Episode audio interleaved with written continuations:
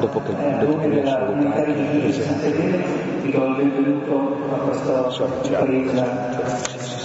Dico, dico, dico questa, questa bella opportunità che abbiamo da molti anni ormai di trovare l'origine e il fondamento del nostro stare insieme, vedere intorno alla parola di Dio, grazie al servizio che Silvano da quanti anni ormai?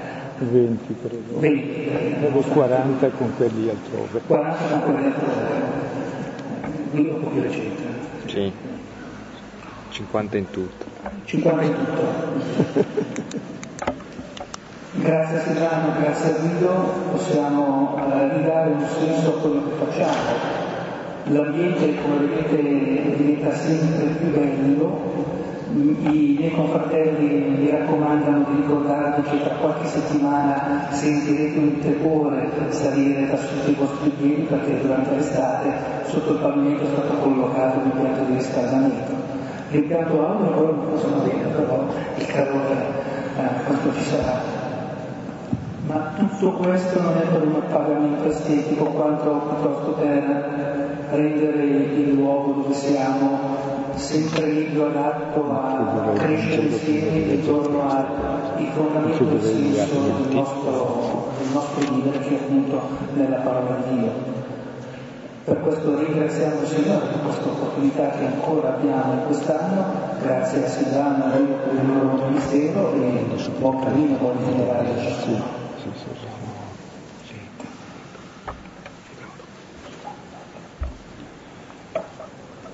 Ecco, benvenuti, ci ritroviamo dopo l'estate e ci ritroviamo con un argomento nuovo e che non osavo affrontare, perché dicevo eh, i Vangeli, d'accordo, si leggono, poi bisogna viverli, e gli Atti degli Apostoli è come gli altri l'hanno vissuto. E poi hanno scritto quel che hanno vissuto, dicevo, gli atti vanno fatti, non spiegati.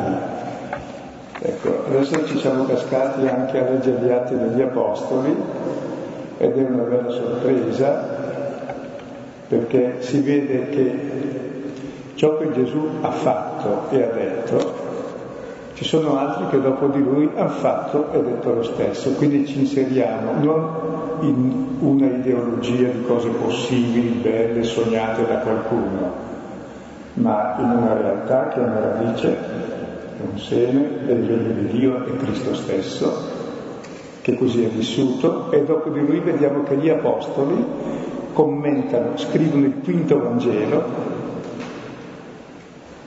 e il Quinto Vangelo è la nostra vita, che segue appunto la vita di Gesù, e allora sarà per noi stimolo vedere come loro hanno vissuto nella quotidianità quello che Gesù una volta per tutta, per tutte e per tutti ha fatto. E prima anche di iniziare con il Salmo, che poi sarà un brano di Isaia questa sera, eh, vorrei dire qualcosa sugli Atti degli Apostoli fuori campo. Innanzitutto ancora una cosa su Luca in generale. Luca, un po' come noi, ha due problemi. Il primo problema è che lui non ha visto Gesù, nessuno di noi l'ha visto, spero, e neanche ha visto chi l'ha visto. Si rivolge alla generazione che Non ha, non è, alla terza generazione, che non solo come lui non ha visto Gesù ma ha visto chi l'ha visto, ma la terza generazione che neanche vedrà più chi l'ha visto, perché la terza sono già morti anche i testimoni oculari. Quindi come noi dice, e come si può conservare la memoria di questo Gesù e non perderla, perché se perdiamo Gesù nella sua completezza storica perdiamo tutto, perché è lui il regno di Dio. E allora ha scritto il Vangelo perché noi conoscessimo la memoria di Gesù, chi è lui. Dopo però un altro problema, che Gesù aveva detto che tornava presto, poi passa il tempo e non torna, e dice, ah forse allora il problema è che il presto di Dio non è come il nostro presto. E allora dice, cosa vuol dire che lui tarda a tornare? Cosa c'è da fare nel frattempo? Come vivere la quotidianità?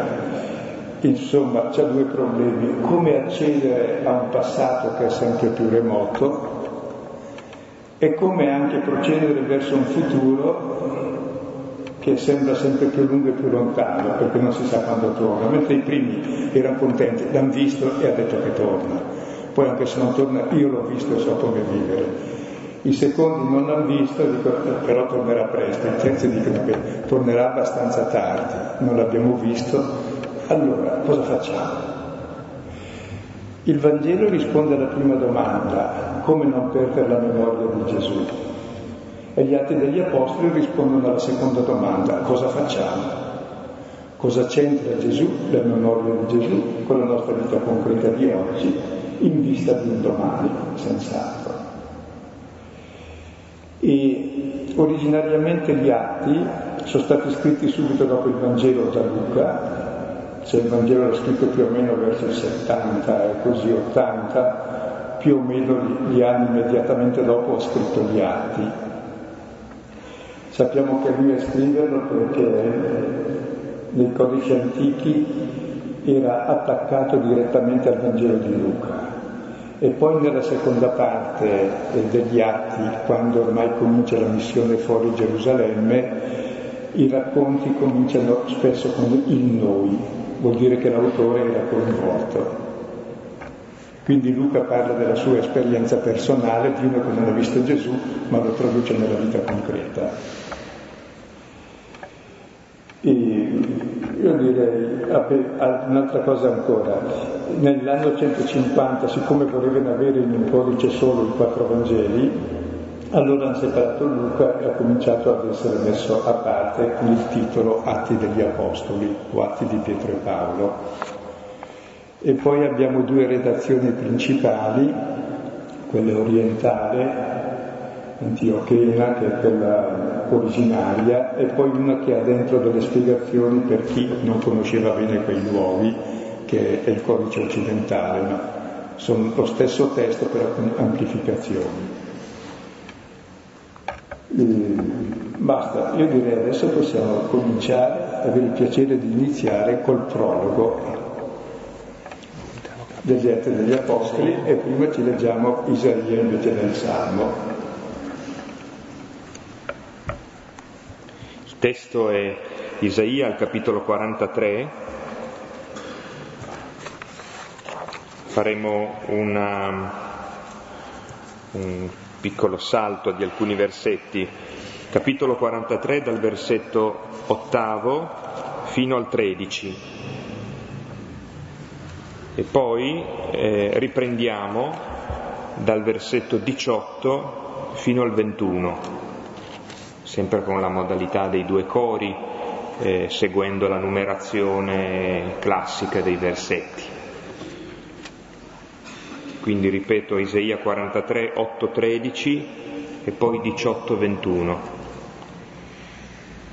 È un testo che si colloca nella, nell'annuncio della liberazione dalla, dalla grande prigionia in Babilonia, e questa prigionia che permette poi di conoscere un'esperienza ancora più intima e più profonda del Signore, Eh, conoscerlo sempre come liberatore, ma anche con in più una, una cresciuta esperienza della sua misericordia, che diventa centrale poi nella testimonianza. Perciò, oltre a celebrare la propria liberazione, si, ehm, il Signore chiede di testimoniare di questa liberazione, di diventare dunque anche annunciatori.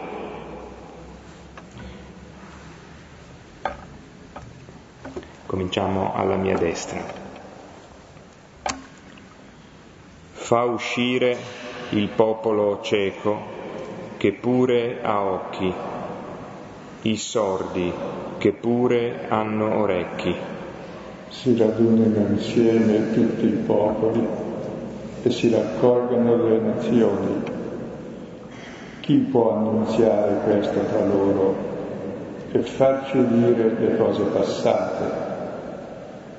Presentino i loro testimoni e avranno ragione, ce li facciano dire e avranno detto la verità.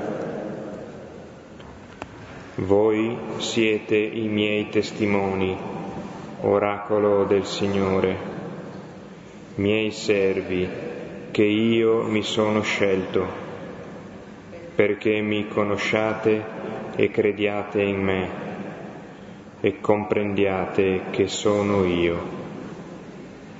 Prima di me non fu formato alcun Dio, né dopo ce ne sarà. Io, io sono il Signore, fuori di me non v'è Salvatore. Io ho predetto e ho salvato, mi sono fatto sentire, e non c'era tra voi alcun Dio straniero. Voi siete miei testimoni, oracolo del Signore, e io sono Dio. Sempre il medesimo dall'eternità. Nessuno può sottrarre nulla al mio potere. Chi può cambiare quanto io faccio? Non ricordate più le cose passate. Non pensate più alle cose antiche. Ecco, faccio una cosa nuova, proprio ora germoglia, non ve ne accorgete?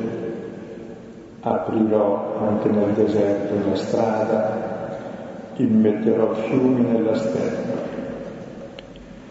Mi glorificheranno le bestie selvatiche, sciacalli e struzzi, perché avrò fornito acqua al deserto, fiumi alla steppa, per dissetare il mio popolo, il mio eletto.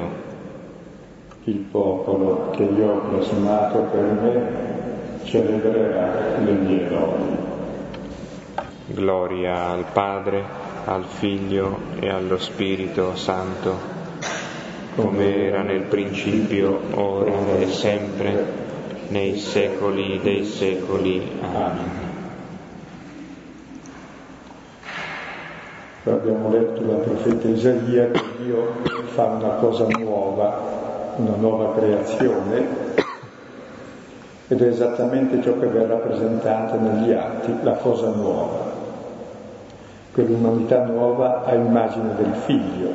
Ormai Gesù ha compiuto il suo cammino, ci ha donato il suo spirito, comincia la comunità che riceve questo spirito e vive del suo spirito, quindi è la nuova creazione.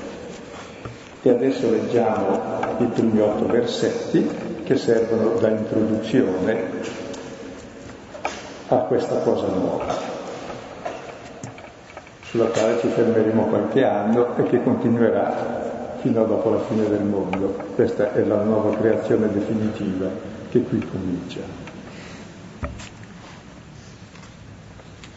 La prima parola già facemmo circa tutte le cose, o Teofilo, che principiò Gesù a fare e insegnare, fino al giorno in cui, avendo istruiti per mezzo dello Spirito Santo gli apostoli che aveva scelto, fu assunto. Ad essi anche si fece appresso, vivente, dopo aver patito con molte prove, per quaranta giorni, facendosi vedere da loro e parlando delle cose sul Regno di Dio. E condividendo il cibo, comandò loro di non separarsi da Gerusalemme, ma di rimanere in attesa della promessa del Padre che udiste da me, che Giovanni battezzò in acqua. Voi invece in Spirito Santo sarete battezzati tra non molti di questi giorni.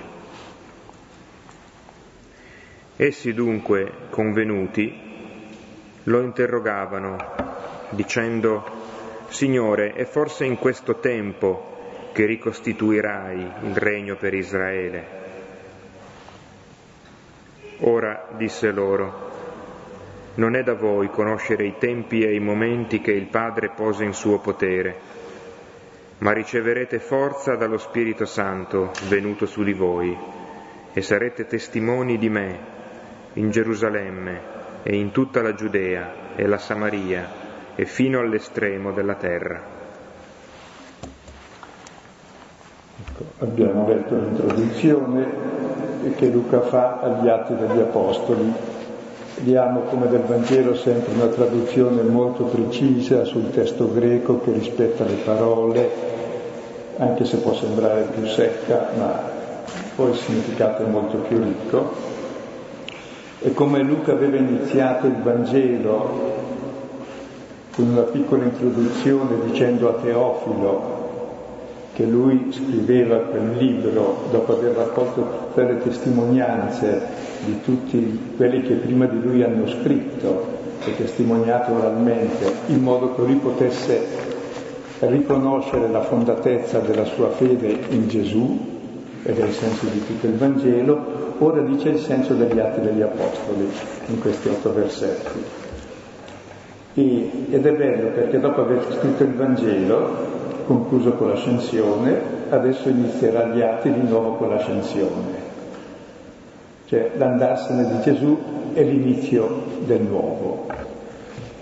E nei primi tre versetti che abbiamo letto eh, Luca fa la sintesi del Vangelo. Quindi l'autore, dopo aver scritto il Vangelo, dice: adesso vi dico in tre versetti il senso di tutto il Vangelo. Quindi ci fermeremo sui primi tre versetti. Poi negli altri cinque versetti spiega il progetto degli Atti degli Apostoli, come si fa in ogni introduzione, si dice parlerò di queste cose. Quindi abbiamo in breve qui è la sintesi del Vangelo, delle cose più notevoli, che l'autore stesso vuole evidenziare, e poi come l'indice di ciò che tratteremo, fino agli estremi confini della terra. Allora andiamo per ordine e ci fermiamo con attenzione, perché eh, ciò che l'autore rileva all'inizio sono le chiavi poi di lettura del testo.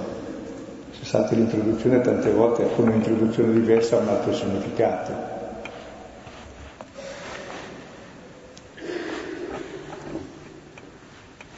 La prima parola che già facemmo circa tutte le cose, o Teofilo, che principiò Gesù a fare e insegnare, fino al giorno in cui, avendo istruiti per mezzo dello Spirito Santo gli apostoli che aveva scelto, fu assunto.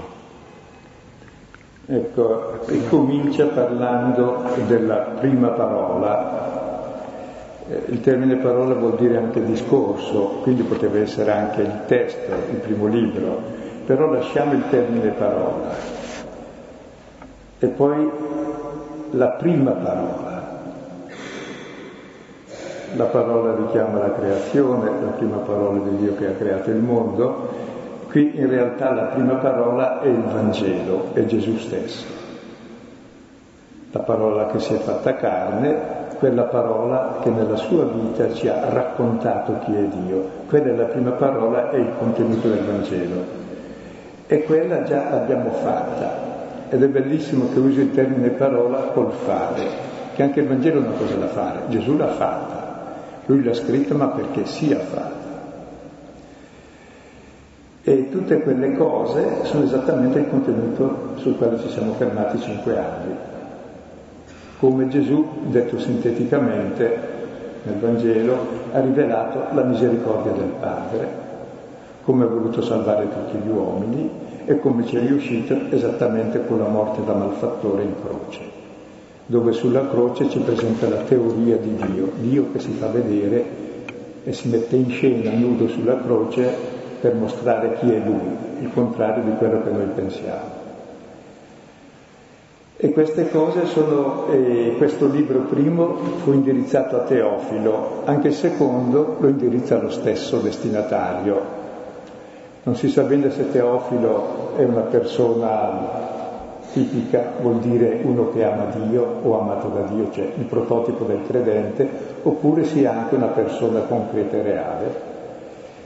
Comunque scrive a Teofilo, a questa persona che ama Dio, perché capisca una cosa. Il Vangelo l'ha scritto perché capisca una cosa, che non è lui che ama Dio, ma è Dio che ama lui. E il Vangelo ci ha descritto come Dio lo ama. E ora vedremo negli Atti degli Apostoli come Teofilo è chiamato a rispondere a quest'amore. Perché l'amore amore a nulla amato, amar perdona. Cioè l'amore crea amore, crea risposta e ci rende simili a quello che amiamo. Quindi ha scritto il primo libro perché conoscessimo e amassimo Gesù, quella è la prima parola, e nella misura in cui lo conosciamo e lo amiamo, quella parola diventa la nostra vita, e allora ecco che anche noi sappiamo amare come siamo amati. E cosa scrive? Le cose che Gesù, eh, la traduzione dice iniziò, in greco c'è la parola principiò, parola archè, che richiama la, parola, la prima parola della Bibbia, in Bereshit, l'archè, il principio, richiama il Vangelo di Giovanni, in principio era la parola, cioè quel che Gesù, fa, Gesù ha fatto non è solo l'inizio, cioè è iniziata la corsa, adesso chi vuole corra, no. È il principio, il principio è come la sorgente, il fiume viene da lì. La sorgente è il principio dell'acqua del fiume. Cioè noi scaturiamo da questa sorgente che esattamente Gesù, con ciò che ha detto e fatto, lì noi nasciamo. Lì è la nostra sorgente, come la luce ha come principio il sole. E dal sole scaturisce la luce. Così ciò che Gesù ha fatto e insegnato, cioè la sua vita concreta, la sua umanità, è il principio della nuova creazione. È come dire il fondamento, questa Chiesa ha un fondamento, più o meno si può intuirlo. Se voi costruite fuori dal fondamento qualcosa in alto, crolla, e noi sotto. Quindi non si può trascurare il fondamento. Tutto ciò che facciamo fuori da queste linee crolla e ci crolla addosso ed è la nostra rovina. Per cui questa parola principio è molto ricca, indica la creazione, il mondo nuovo, ciò da cui scaturisce tutto, è la sorgente, per cui non è che siamo solo isolati che da eroi impavidi facciamo il nostro destino e costruiamo il futuro, no, no, siamo un fiume che è una bella sorgente che ci rifornisce e che può fecondare di vita la terra. Siamo una costruzione che cresce su un fondamento sicuro e può elevarsi fino a Dio davvero, e non è la torre di Babele. Siamo un raggio, ma un raggio del sole che illumina tutti. E quindi sentire questa stretta comunione con Lui è il principio stesso della nostra azione. Per quello è stato scritto il Vangelo.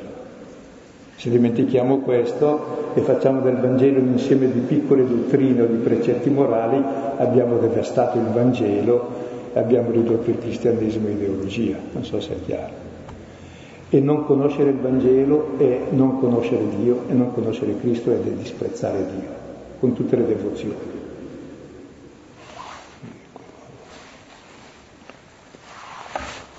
Credo che una... se proviamo a non dare per scontato il fatto che ci sia un libro degli Atti degli Apostoli che segue un... un'opera come il Vangelo, ehm, allora eh, dobbiamo almeno renderci conto anche in questi primissimi versetti eh, dell'introduzione eh, con una certa meraviglia che l'opera di Gesù non è completa, o meglio c'è tutto, c'è tutto quel che ci deve essere, ma allo stesso tempo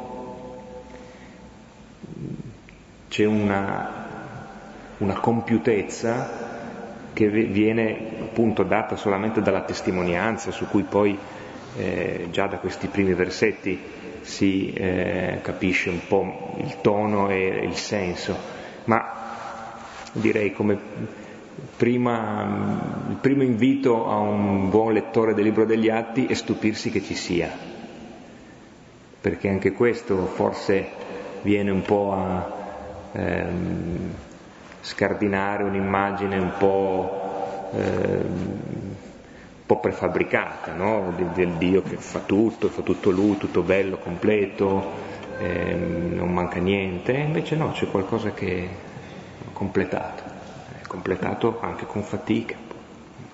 Scusa, quel che dice è molto bello, perché in genere quando uno finisce il libro dice ho finito, basta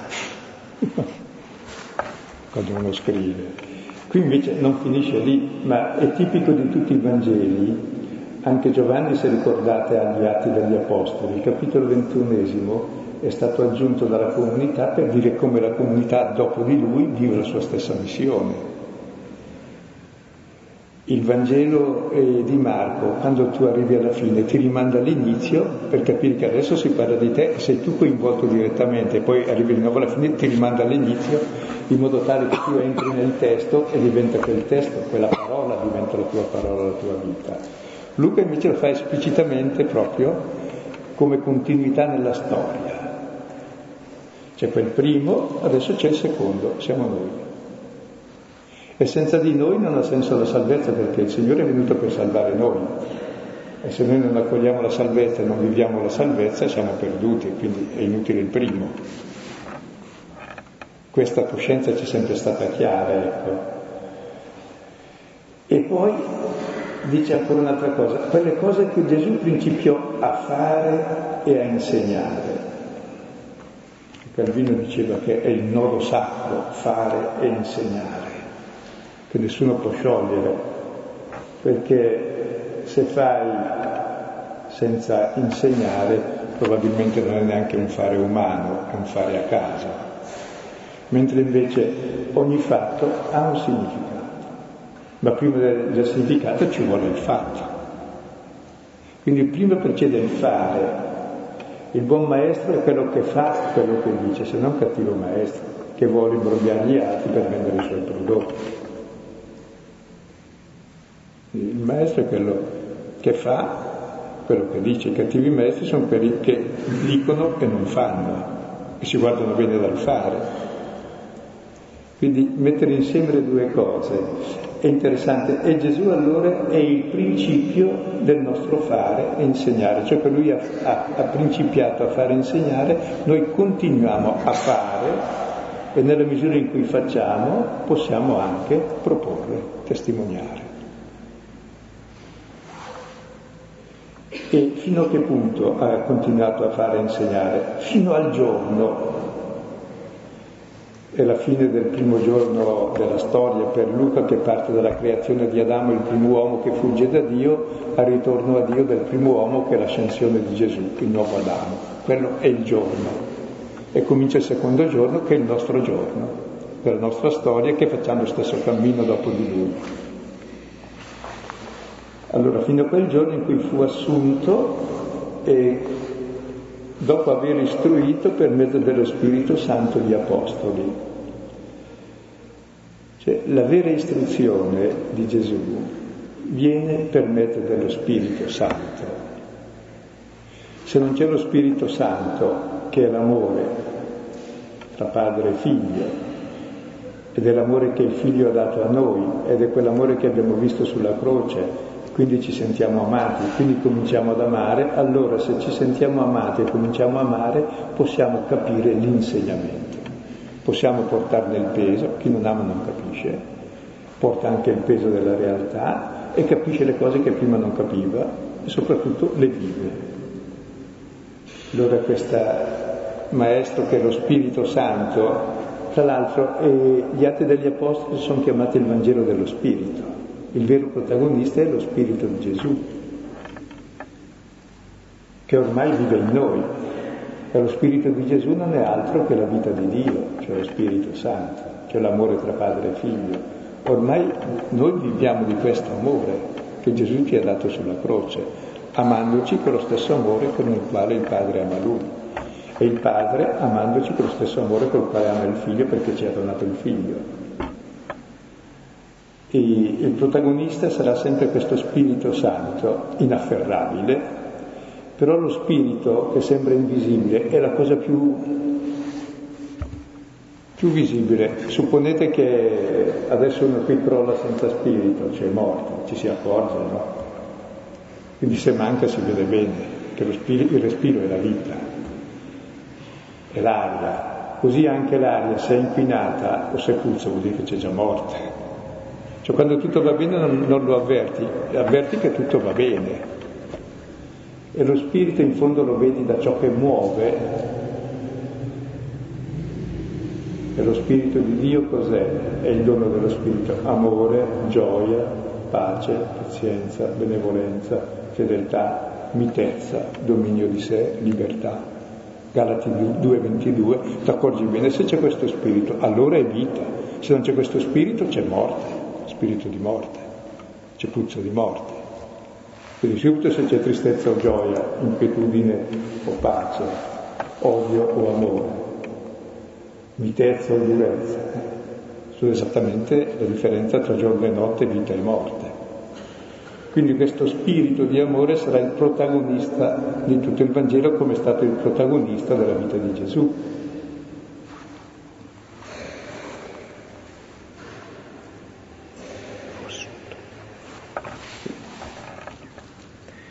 Versetto tre.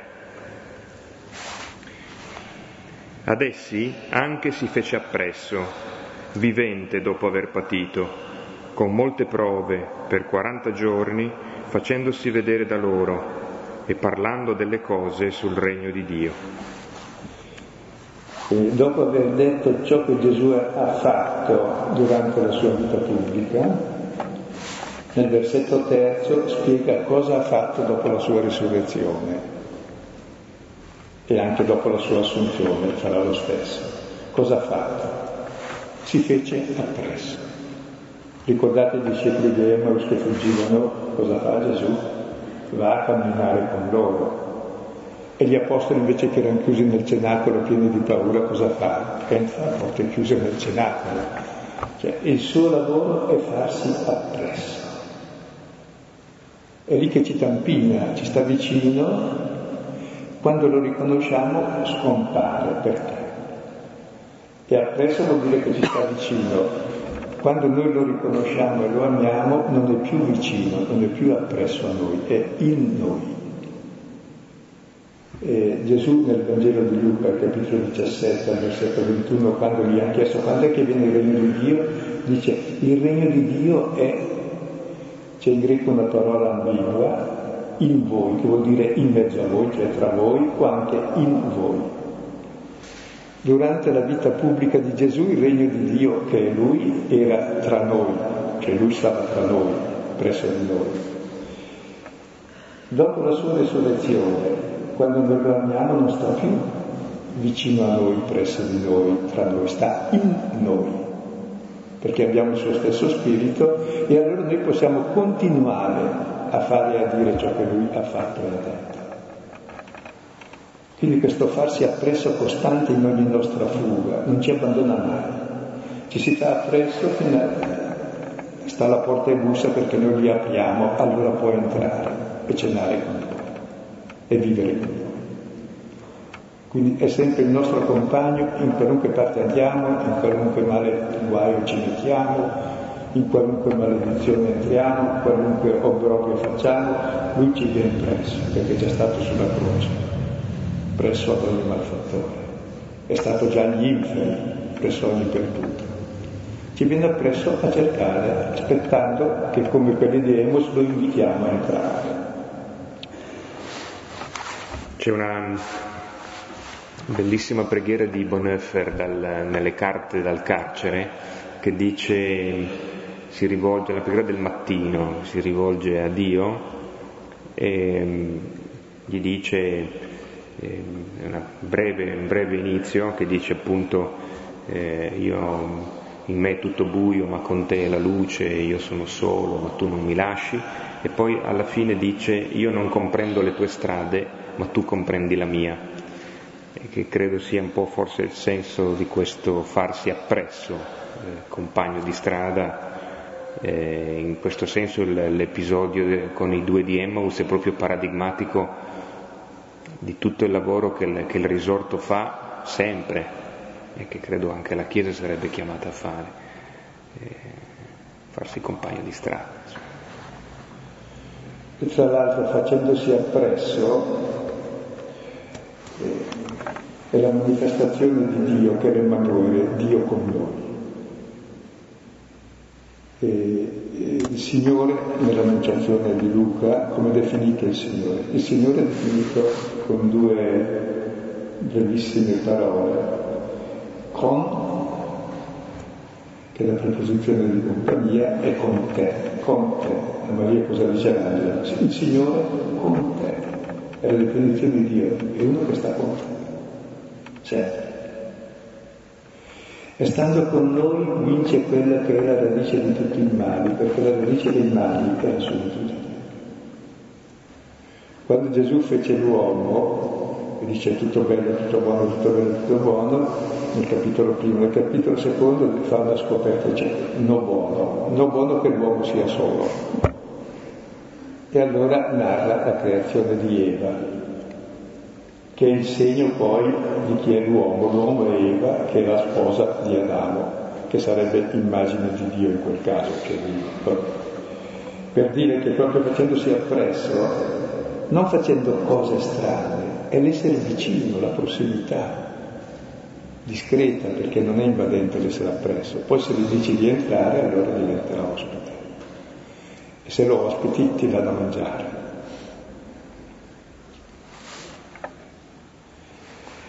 Questo è farsi appresso, e si fa appresso come il vivente. È proprio di Luca chiamare Gesù risorto, chiamarlo il vivente.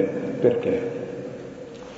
Gli altri Vangeli narrano l'esperienza diretta dei primi apostoli, che l'hanno visto risorto, insomma. E allora parlano del risorto, che era stato crocifisso, hanno visto il crocifisso del risorto, allora parlano sempre del risorto. Luca si rivolge alla terza generazione, che non l'ha visto risorgere, e neanche lui l'ha visto risorgere. E come l'ha incontrato Luca? L'ha incontrato come il vivente, come i due di Emmaus che l'hanno incontrato nella parola e nel pane, come ciascuno di noi. Attraverso la testimonianza degli altri, chi mi ha raccontato come questa persona ha cambiato la loro vita, quel racconto ha il potere di cambiare la mia vita. Insomma, se incontro il fuoco mi brucio, se incontro l'acqua mi bagno, se incontro il sole mi illumini, se incontro la morte muoio, se incontro il vivente vivo. Cioè quel cambiamento radicale di vita che è avvenuto nei discepoli di Emmaus, che prima fuggivano, tristi, col volto scuro, con la bocca per litigare, con gli orecchi per non sentire, con la testa per non ragionare e col cuore bradicardico, tutto chiuso, cambia radicalmente il cuore che arde, gli occhi che vedono, gli orecchi che sentono, i piedi che cambiano direzione, le mani che spezzano il pane, la bocca che serve per comunicare l'esperienza. Questo è il cambiamento.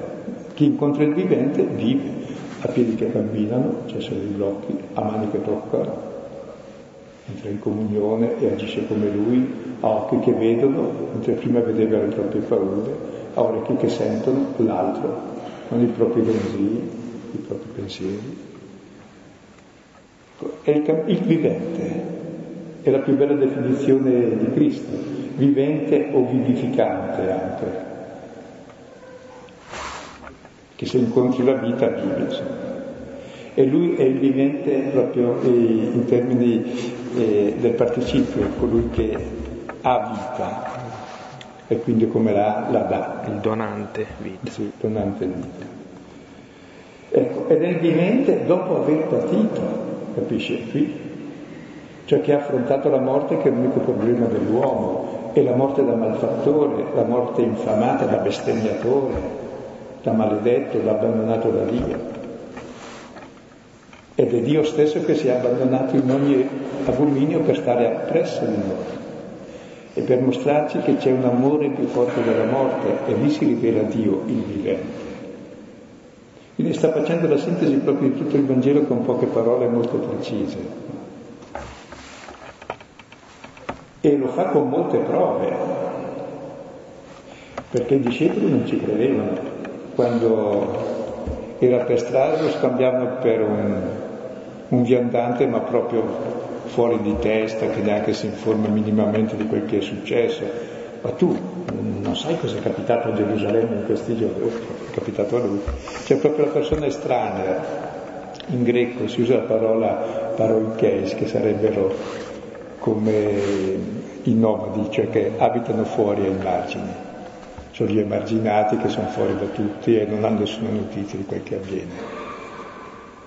E Gesù sembrava strano. Così i discepoli e quando entrano nel cenacolo, oddio, questo è un fantasma. Per cui hanno paura del risorto. E dice, dai, datevi da mangiare, che i fantasmi non mangiano pesce arrosto. Cioè, proprio da molte prove per mostrare che è il vivente. E Luca anche ci tiene particolarmente a queste prove, che sono corporee, perché si rivolge a dei greci che disprezzavano il corpo. L'importante è lo spirito, sono le idee, le idee.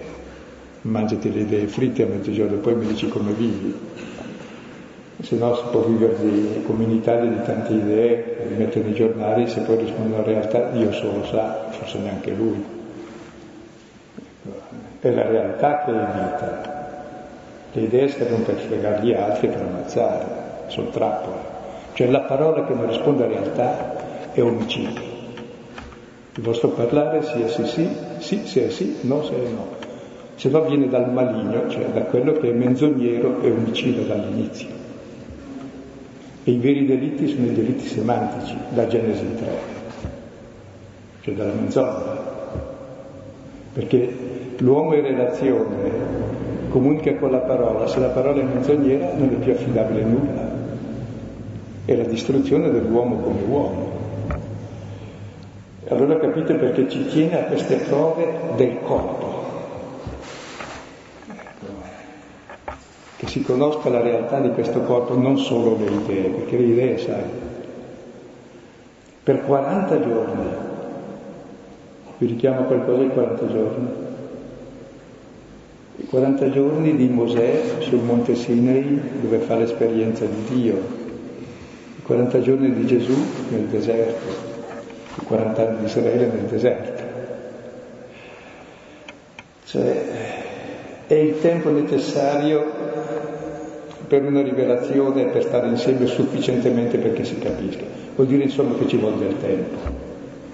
Tra l'altro, noterete che questo testo, come avevo già detto, era unito direttamente al Vangelo di Luca.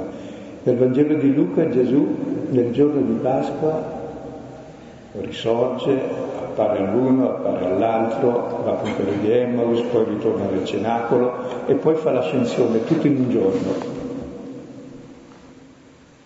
E lo mette tutto in un giorno perché quello è il giorno, ormai è finito il, è finito il primo giorno della creazione con Gesù. Adesso comincia il secondo giorno, però per questo secondo giorno già tutto è avvenuto. Però sono, devo passare almeno quaranta giorni o, tan- o molto tempo prima che noi entriamo in quel giorno, non so se è chiaro.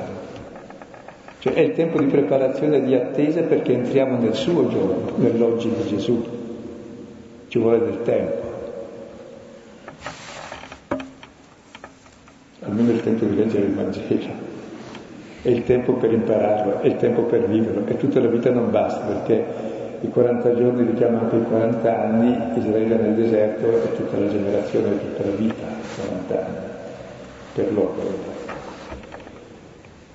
Ecco, quindi tutta la nostra vita è un'esperienza del vivente perché impariamo a vivere. Ed ecco l'esperienza che facciamo nella lettura del Vangelo e possiamo affiancare poi ogni lettura degli Atti, vedremo, corrisponde a una lettura del Vangelo. Che è speculare, cioè al centro c'è l'ascensione e prima c'è la storia di Gesù, poi la nostra che rispecchia la storia di Gesù e si fa vedere concretamente, quindi usa molto proprio il termine del vedere, non della visione nel senso ha avuto delle visioni, vedere con gli occhi, il toccare con le mani, il mangiare con la bocca, il camminare con i piedi, proprio la corporeità. E di cosa parlava Gesù? Si fa vedere e parla delle cose, anche prima dice delle cose, tutte le cose che io ho scritto, tutte le cose che, che ha principiato a fare e insegnare, delle cose sul regno di Dio.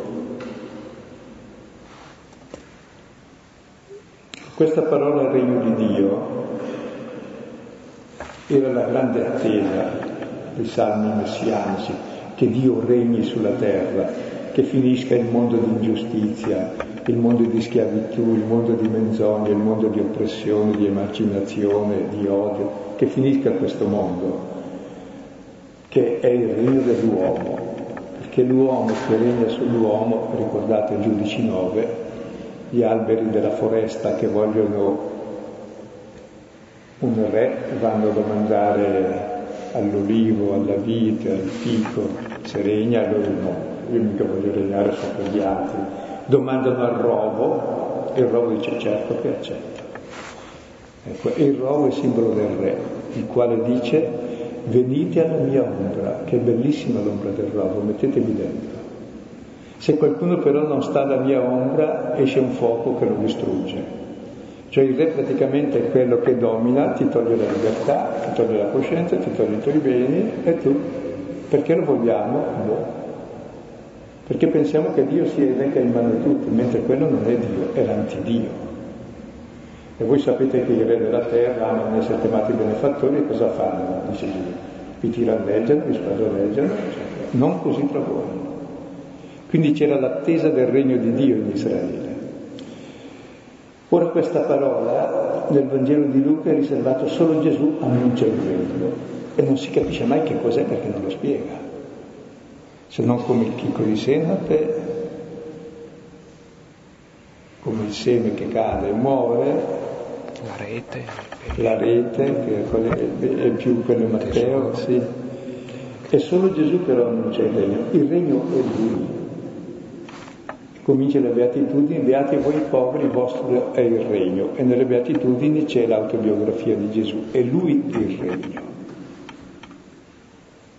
Ciò che lui ha fatto e ha detto è, è Dio che regna, facendosi servo di tutti, quello è il regno di Dio, abbattendo tutte le barriere, tutte le distinzioni, tutto ciò che ci divide, tutte le oppressioni, le ingiustizie, le menzogne, quello è il re della verità, gli altri sono il re della menzogna.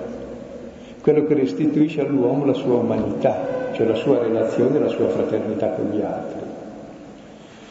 E tra l'altro è così importante questa espressione del regno di Dio, che se ne parla subito dopo, ma qui interromperemo a metà, perché se no... no se no forse non saltiamo le domande. N- No, riserviamo la prossima, diceva saltiamo le domande oppure finiamo la prima parte dell'introduzione la seconda, e la volta prossima facciamo la seconda. Perché è bene anche vedere questa sintesi della vita di Gesù dopo aver fatto il Vangelo per cinque anni, come Luca riesce a metterla lì in modo tale che comprendiamo. E questa parola, il regno di Dio, poi sarà l'aggancio con cui inizia gli Atti degli Apostoli, e se voi aprite le ultime parole degli Atti degli Apostoli andate al capitolo ventotto e trovate al versetto trenta seguenti che Paolo, che si trova in carcere agli arresti domiciliari in una casa d'affitto, e quindi vuol dire che non era di cristiani se non l'avrebbero lasciato anche gratis, quindi in una città pagana, ospite di un pagano, e gli arresti domiciliari cosa fa? Annuncia il regno di Dio con piena libertà. E così finisce gli Atti degli Apostoli.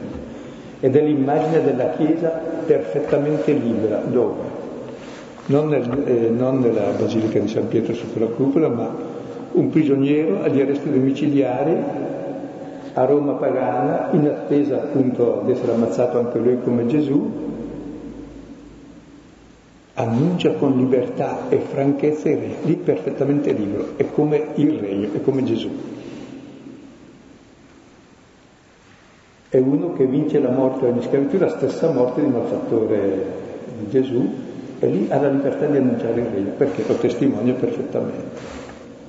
Agli estremi confini della terra, dove gli estremi confini non sono Finisterre dall'altra parte, allora lo trovo d'Ercole, ma rispetto a Gerusalemme, l'estremo confine, Gerusalemme è la città di Dio, e Roma è la Babilonia, la grande prostituta, il luogo del potere, dell'oppressione, del dominio, è quello il punto più lontano da Dio, e lui muore lì come Gesù in croce, e quella è la libertà assoluta di amare con un amore più forte di tutto.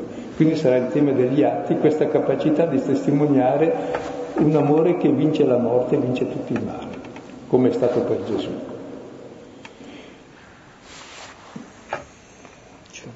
Noi siamo qui sospesi tra il continuare saltando le domande, oppure lasciamo uno spazio di silenzio per le domande e la volta pro- lunedì prossimo riprendiamo la seconda parte, dove da queste parole del Regno di Dio comincia l'introduzione propria degli atti, in cui fa il progetto di quello che saranno gli atti. E scegliamo per questa cosa, per non affliggervi troppo, e, e anche l'intenzione che abbiamo non è quella di aver fretta a leggere gli atti, perché così abbiamo finito, così abbiamo letto anche quelle, ma che veramente queste cose entrino a far parte della nostra vita, e pezzo dopo pezzo, perché se no queste parole che abbiamo detto, tre versetti, si poteva poi farlo molto più in fretta. Invece è una bella sintesi della vita di Gesù, che adesso ci verrà riproposta quadro dopo quadro, rispecchiata nella nostra. Sabato normalmente in questo momento eh, diamo sempre dei brani di riferimento ehm, che servono ad arricchire anche come rimandi biblici all'interno del testo biblico.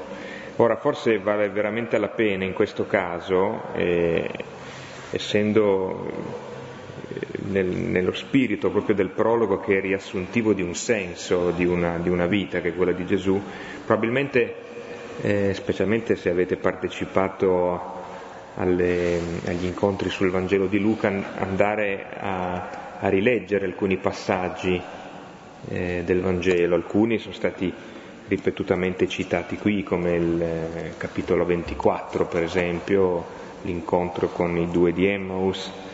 Eh, oppure ad esempio questa immagine del risorto che si fa appresso, si fa vicino, e può richiamare ad esempio la parabola del Samaritano, quindi il capitolo decimo di Luca, eh, così come il, il, il principio del Vangelo proprio, il, l'altro indirizzo a Teofilo, forse potrebbe essere un buon confronto tra questo e l'altro principio.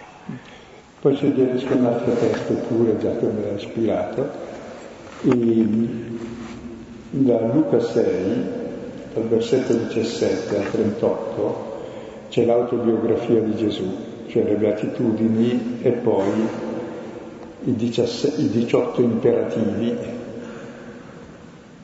ecco, tutti su variazioni del tema sull'amore.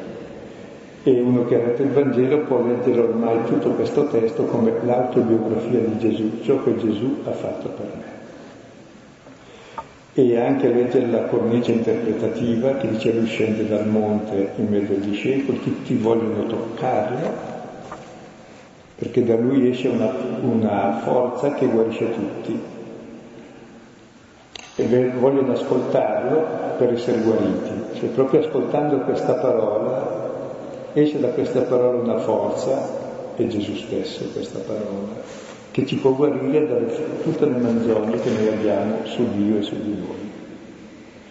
E ciò che Gesù ha fatto in tutto il Vangelo non è altro che poi la ritrascrizione in atti di quanto è detto nel breve discorso della montagna, che in Luca però è al piano. Qui c'è una Gesù un po' più bassa ma più profonda.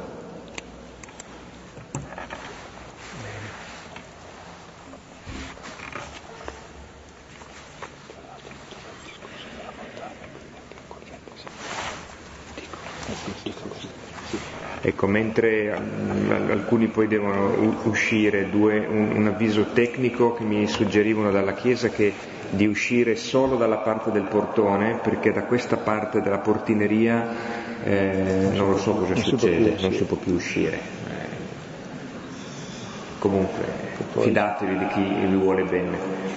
E, e poi eh, ci sono delle molto opportune istruzioni per chi eh, andando sui, sul sito vuole riascoltare le conversazioni sugli Atti mano a mano che andranno avanti, ma anche quelle precedenti sugli altri, eh, le altre serate sui Vangeli, eh, ci sono delle ottime dettagliate istruzioni sui vari, eh, sulle varie possibilità che sono a disposizione di chi naviga un po' in internet, eh, quindi è opportuno, e eh, lascio qua eh, un, un foglio che è una ottima guida per orientarsi nella, almeno per me, non facile materia.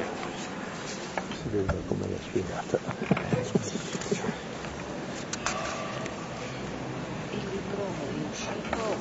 Il libro è già uscito, ha tagliato, non lo farò. No, non ho intenzione.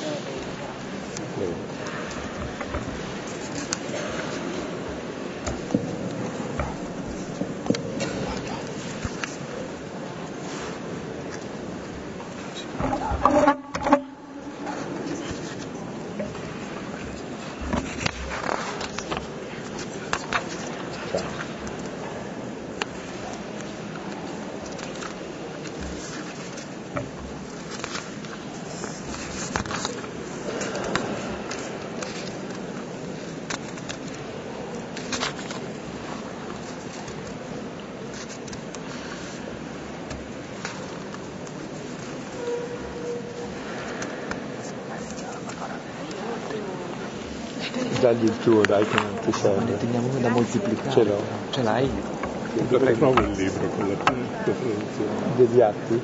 Verrà fuori su internet perché non l'ho ancora scritto e non ho intenzione di scriverlo. La traduzione sì, però la metto sulla... e poi la pubblicherò sui Vangeli. Li, li, ne metteremo altri la prossima settimana. Eh, sì, abbiamo, siamo andati per difetto. Siamo pieni di difetti. Ecco,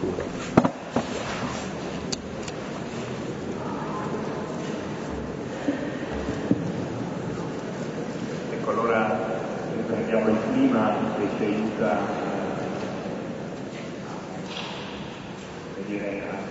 valorizzare questa esperienza in cui possiamo, nei minuti che restano, per più o meno di modo,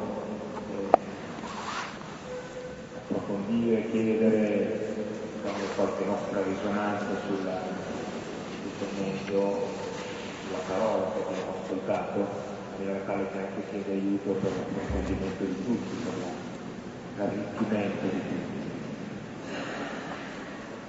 per chi magari non, non è abituato a questo momento, o viene per la prima volta a fare un cenno, se non lo vedo i vicini mi daranno utilizzarli di quelli proprio che non si sente la vostra confidenza.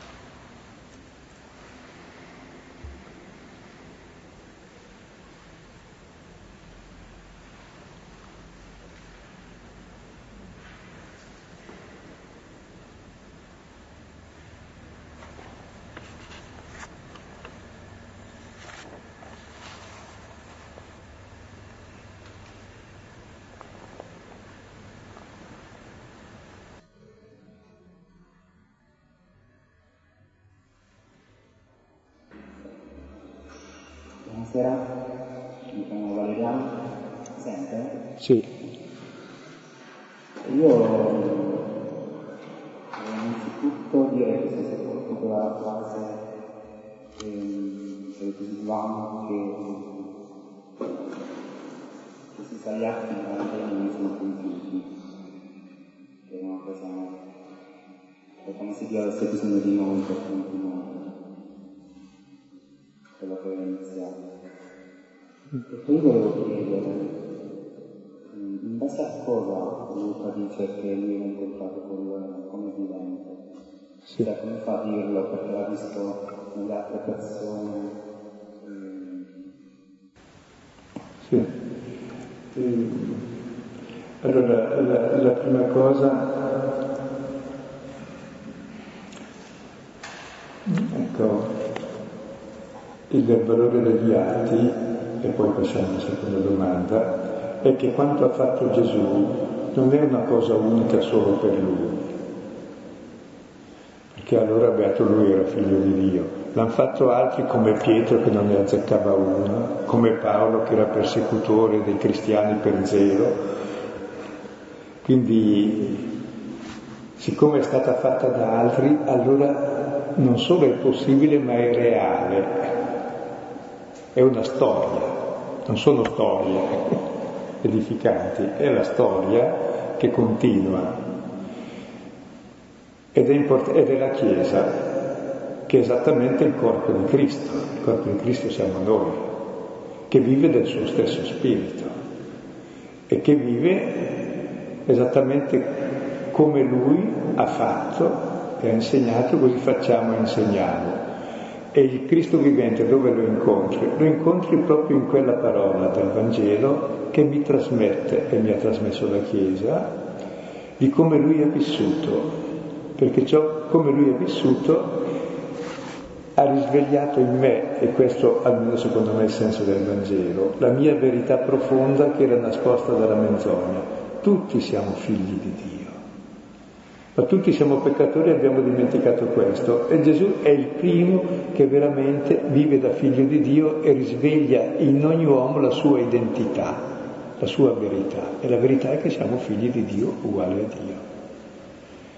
E allora incontri il vivente attraverso la parola, come la persona lo incontri attraverso quel che fa e quel che dice, no? È chiaro, quella persona è vissuta solo allora, la vita terrena, però è morto, come si muore tutti, ma in modo unico, è stato riconosciuto come Dio sulla croce ed è veramente risorto. Ora il fatto che vivendo così si vinca la morte e si incontra la vita nuova è l'esperienza che facciamo anche noi leggendo il Vangelo. Se leggi il Vangelo ti accorgi che incontri il vivente, cioè cominci a vivere tu, ti senti amato perché il Vangelo ti racconta l'amore di Dio per te e impari ad amare, e allora lui vive in te e tu vivi in lui, perché noi viviamo poi di ciò che amiamo. E che ancora dopo duemila anni noi siamo qui a parlare di lui e ci giochiamo sulla vita e il senso del mondo su queste cose, dice o siamo scemi tutti, fanatici, ma non mi risulta.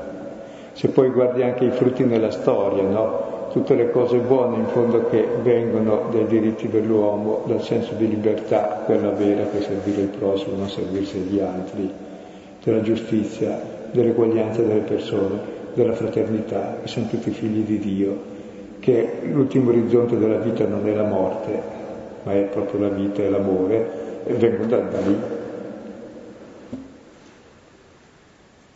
Ciò ancora di cui viviamo, nonostante tutte le tare che ci mettiamo sopra. Ecco, ed è l'esperienza del Vangelo, proprio si incontra vivente nella parola perché mi rende vivo. E nell'Eucaristia, che vuol dire poi lo stile di vita, che è la vita nuova.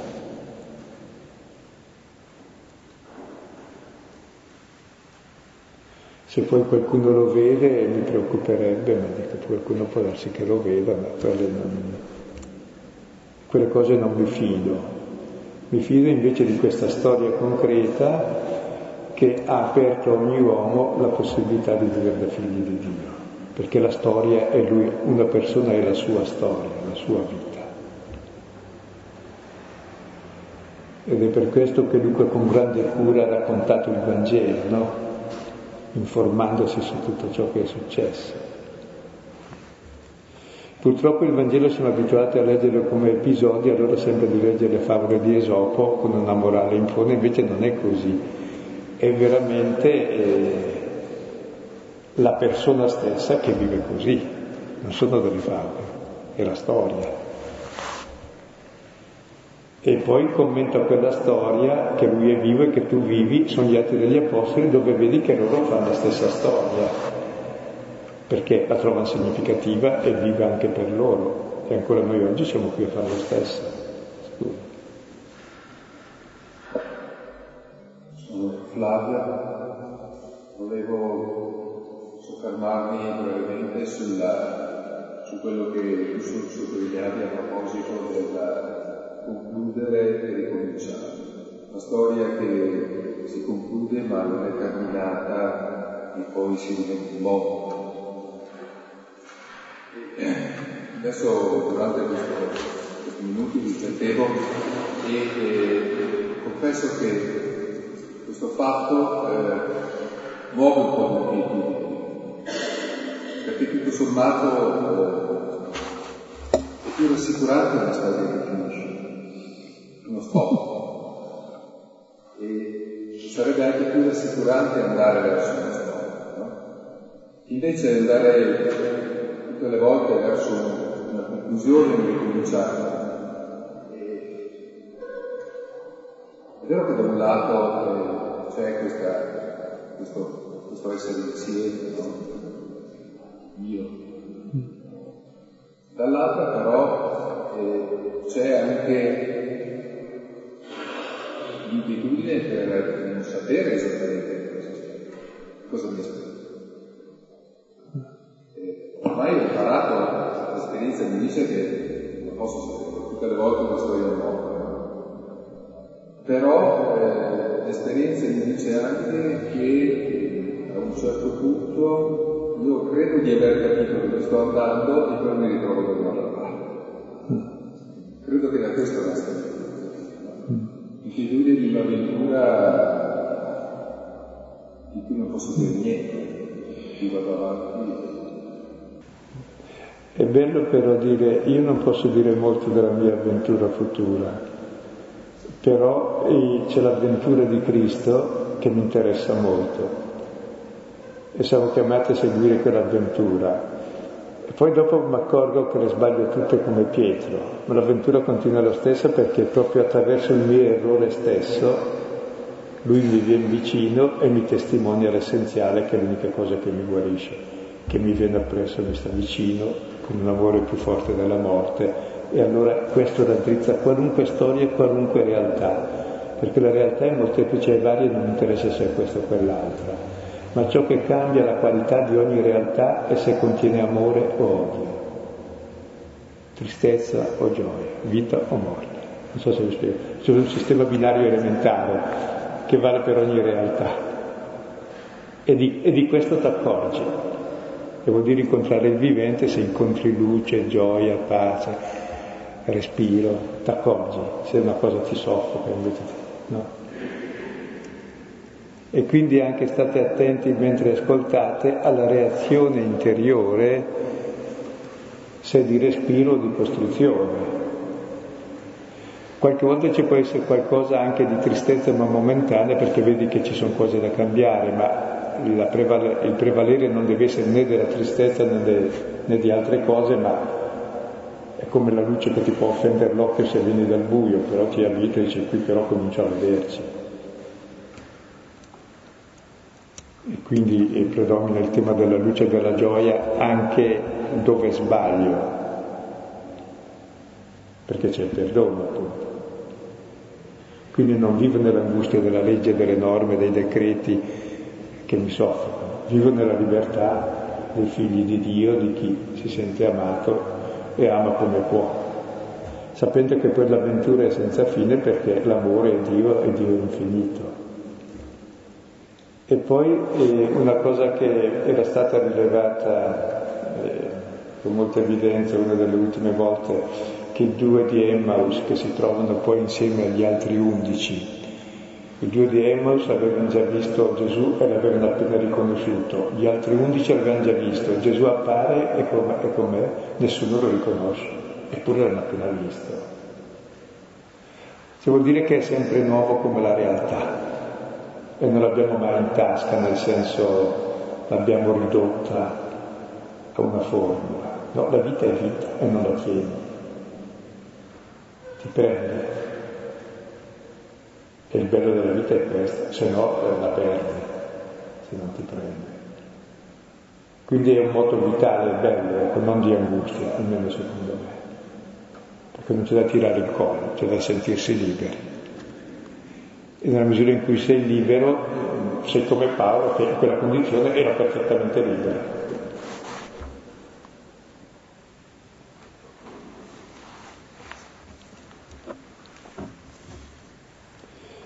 Però la cosa che a me più impressiona, eh, ha impressionato leggendo gli atti di fila, per, eh, che in genere si è abituati a leggere a pezzettini per studiarli o per proporli o per leggerli nelle letture a messa, invece quando uno lo legge di fila o qualche volta nulla che eh, tutto d'un fiato eh, ti, ti colpisce le, questa storia, che cioè, ci sono queste persone che fanno esattamente come Gesù. Ah, allora quel che Gesù ha fatto non è semplicemente un'idea per pochi. Non è una cosa così forse possibile, no, è reale, è un fatto, come la vita di Gesù. Quindi possibile a tutti, se è possibile a Pietro che non ne azzeccava uno e a Paolo che faceva il contrario, credendo di fare il bene, noi più o meno ci stiamo dentro. Allora, eh, prima eh, di Luca un po', un po' come noi perché ha vissuto una realtà, relazione si Scusa, sono un po' sordo, parla un po' più lentamente, sì. È chiaro. Luca sì. eh, non ha incontrato Cristo in prima persona, ma neanche eh, la generazione che l'ha visto e lui ha incontrato, no? E questa, secondo me, fa un po' pensare a quella della testimonianza. E che prima dice prima poi si deve fare e poi insegnare. Luca ha iniziato a scrivere quando ha incontrato delle persone che hanno cambiato il loro modo di fare perché hanno incontrato Cristo. Allora io mi chiedo, noi siamo testimoni quando le persone vedono in noi un cambiamento, quando vedono persone che hanno incontrato Cristo e quindi anche loro cambiano, perché quella volta ho la paura che noi cristiani siamo credenti ma poco credibili. Eh, eh, sì. E capire quando la testimonianza è vera, quando le persone guardano la camera, quando le persone vedono la chiesa e quindi anche loro si dicono oppure. Sì. Una cosa vorrei dire su questo, non siamo credibili perché non conosciamo Cristo. Luca non ha visto Cristo, ma ha visto quelli che, ha, ha visto quelli che l'hanno visto e con cura voleva sapere tutto, dice acribos, con acribia, sapere tutto precisamente come era Gesù, perché dobbiamo essere come Lui, non come le cose che ci inventiamo noi. Non siamo credibili perché ci inventiamo il contrario di Cristo, ci inventiamo i Cristi che vogliamo noi, ma il Vangelo chi lo conosce tra i cristiani? Non neanche i preti. Punto su che il Papa adesso legge il Vangelo nelle sue omelie, e normalmente invece abbiamo le sacre dottrine da difendere, i nostri principi da difendere che non c'entrano per nulla col Vangelo. Il Vangelo è la storia di Dio in mezzo a noi, è lì il centro. Per cui non siamo credibili quando, se non lo conosciamo, non lo possiamo neanche testimoniare. E lo testimoniamo se conosciamo qualcuno che lo testimonia, ma chi lo testimonia lo può testimoniare solo se ha conosciuto altri, altri, altri, e tutti ormai abbiamo la carne di Gesù, ormai è il Vangelo. È lì che ci viene scritto chi è Lui.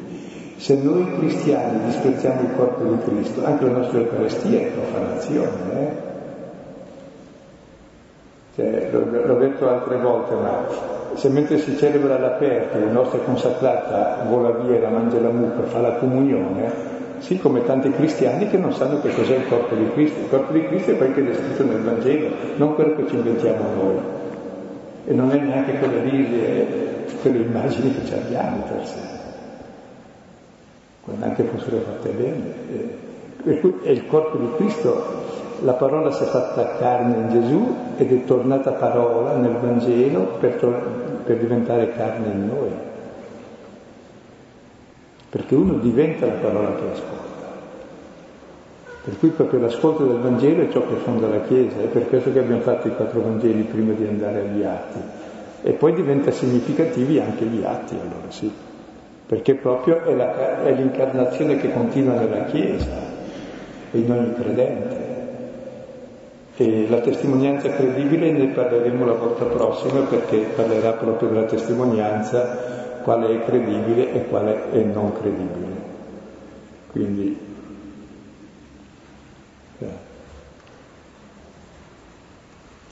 cioè, detto in modo banale, non è credibile quello che dice certe cose e fa il contrario. E detto in modo più banale ancora, non è credibile quello neanche che ignora cosa, cosa è la fede, cioè ha idee vaghe e non, non conosce neanche il Vangelo, non si è mai sforzato neanche di leggerlo, di capirlo, tantomeno di viverlo. Però, però usa l'identità cristiana per combattere gli altri, questo è chiaro che non è credibile, al contrario di quel che fa Gesù. Vedremo tutto.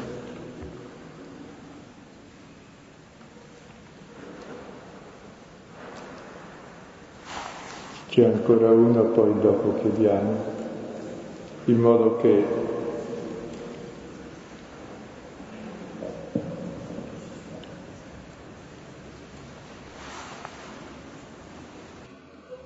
volevo sottolineare il discorso, il discorso sul re.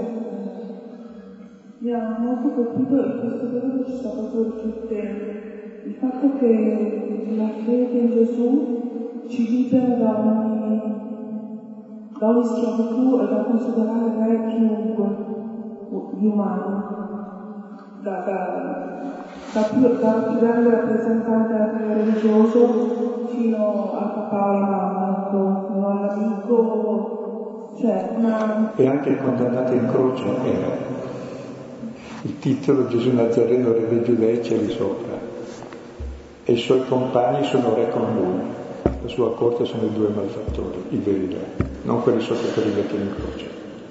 E qui concludiamo, perché poi si parlerà del Regno di Dio subito dopo, è il tema della volta prossima.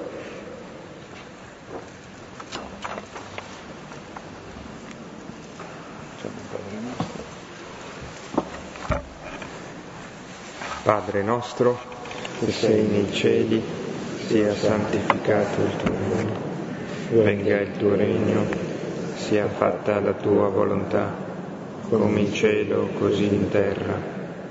Dacci oggi il nostro pane quotidiano, e rimetti a noi i nostri debiti, come noi li rimettiamo ai nostri debitori, e non ci indurre in tentazione, ma liberaci dal male. Figlio e dello Spirito. Anche la buonanotte. Buonanotte allora, e a, do, a lunedì prossimo, che sarà il diciotto.